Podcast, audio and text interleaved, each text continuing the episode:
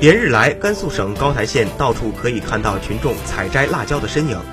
时下，高台县宣化镇和洛特城镇种植的一千七百亩墨西哥辣椒进入采摘和收购期，火红的辣椒堆积如山。高台县立足资源优势，科学调整农业种植结构，引导农民积极发展投资少、见效快、收益高的辣椒种植业。去年，高台辣椒干通过国家地理标志农产品认证。进一步提升了高台辣椒干品牌的知名度、美誉度和市场竞争力。今年全县辣椒种植面积达1.65万亩，预计生产辣椒三万多吨，实现产值近四千万元。